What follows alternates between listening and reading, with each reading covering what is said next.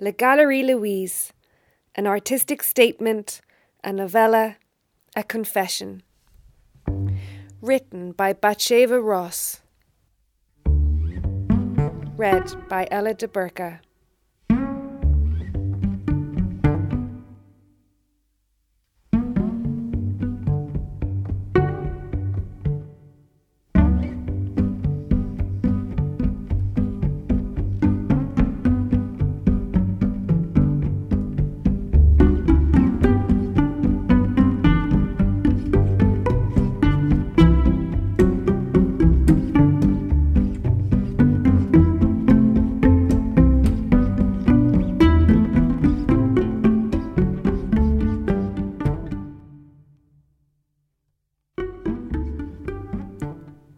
Chapter 5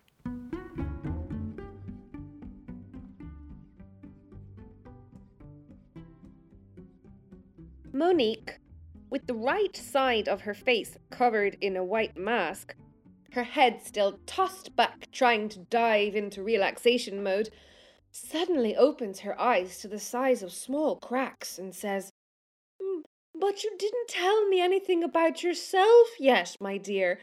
Not even your name or where you come from. You must have a gorgeous story to you.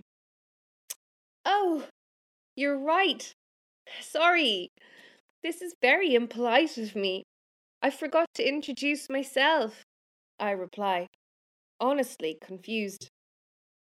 What should I tell a woman like Monique about me in such context?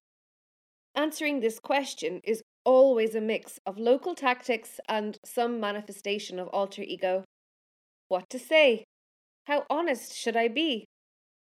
I'm striving towards fulfilling a precise mission here. It's not really a casual conversation, although it pretends to be one. One might describe it as a conversation between masks. I cover her face with a white mask, helping to mask her age and insecurities while I myself mask my devious intentions to extract money from her wallet with sweetness and care.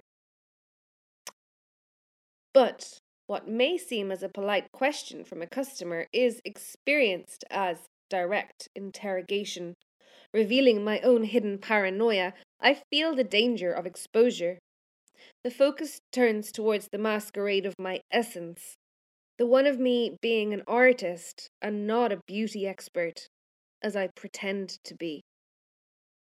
On rare occasions in the past, I recklessly made the choice of revealing I am, in fact, an artist that is selling cosmetics as a side job to the woman in front of me. Initially, I thought it might damage my reputation I was trying to build as an expert in cosmetics who has spent a lifetime studying in this field. Surprisingly enough, the unexpected truth worked in my favor and proved to be very bonding with customers. Their faces would suddenly light up, and they would look at me with a beam of empathy and respect. An intelligent, well educated sales clerk with two degrees in fine art convinces them to spend large sums of money on cosmetics because vanity does matter at the end of the day. But for my internal self esteem, these attempts were a disaster. They were extremely destabilizing moments which made me feel that a real internal conflict of mine is exposed to a complete stranger. Their innocent response was, Wow, so interesting. What exactly does that mean? What do you do as an artist? What does it actually mean? I would think to myself. Even though I could always find an elegant way to drive back the conversation to its representative right track, I always hated these situations. I wanted to cry out, Oh, no! Please don't ask me what does it actually mean to be an artist. Please don't ask me to deliver an artist statement here and now, giving you an elevator's pitch which every fresh artist has to pull out at any given moment, describing who they are and what they do and their artistic approach. What do I do as an artist? Good question, dear madame. I don't have a clue. I would never say that, But if I had the guts to be completely sincere with, for example, Monique, about myself, I would give her this honest pitch about my artistic practice. My name is Batsheva, and I am an artist, a real artist. Yet, my artistic practice these days would be best described as a state of limbo, demilitarized zone. I live in a small apartment which also functions as my studio. The living room is the workshop, and my bedroom is my thinking cabin with the aid of my laptop. Scattered around the apartment are remains of my old creations, bits and pieces of ambitious installations presented once in group shows for promising artists. Piles of old oil paintings in various sizes from various times when some of them were almost sold to art collectors. They flicker through the bubble wrap covering them, surrounding me like ghosts from the past, inflicting a latent dominance of unfulfilled promise onto current days. I blame these remaining for my current state. They are asking me to pursue the thought patterns from my past, but should I exceed them, or should I go on to different paths, more relevant to where I am at now? And then again, where am I at in these current days? In hope of inspiration, I sit and watch videos on my computer, one after the other, like a chain smoker. I let the YouTube algorithm take me in a winding path from continental philosophy lectures to esoteric channels about mysticism and conspiracy theories, avant garde animation, confessions of anonymous adolescents, or a tour in celebrity homes. These virtual journeys lead my mind to have a dozen hypothetical theories, beginnings of schemes, and a few other guesses. In a sketchbook on the kitchen's table, I make casual drawings of my cat or of my best friend, and write some lines as metaphors for inception of thoughts.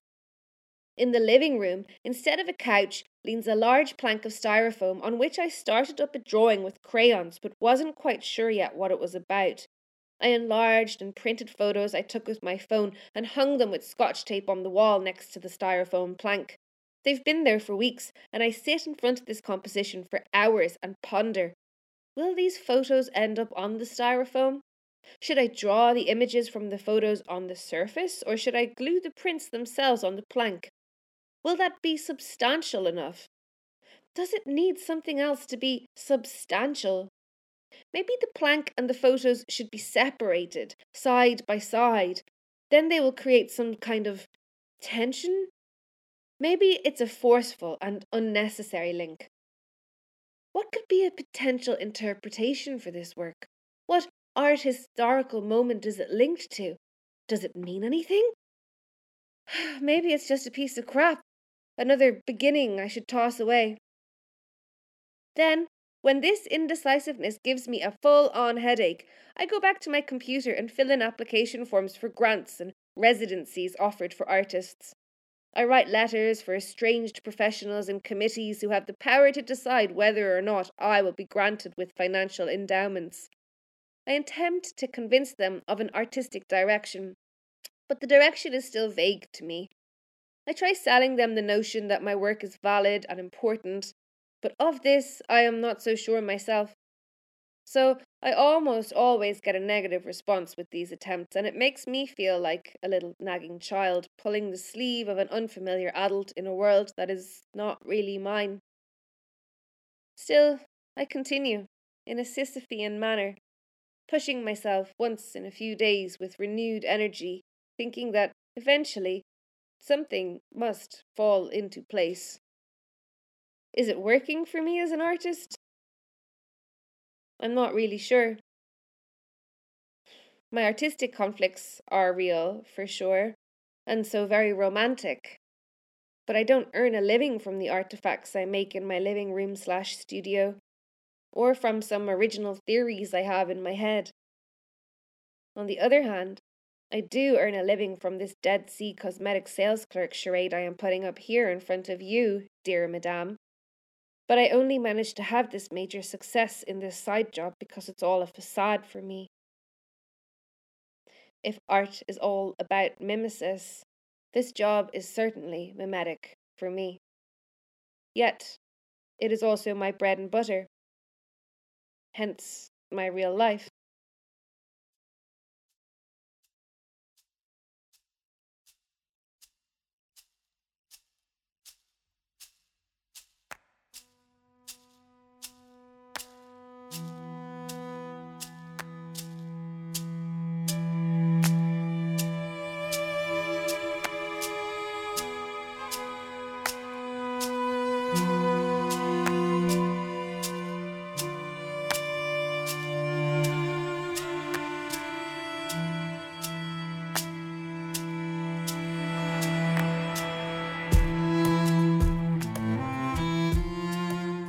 Up smiling at Monique and replying to her with a trace of mysterious exoticness. My name is Batsheva. I come from Jerusalem. It's right next to the Dead Sea. I have a difficult Hebrew name, I know, so you can call me Betty. It would be easier for you to remember. Oh, it's such a pleasure to meet you, Betty, Monique replies. Such a sweet woman you are. I'm having so much fun with you here at your store. Ah, oh, Jerusalem. Such a, a special place. Hmm. Then she closes her eyes to fully relax in the high chair.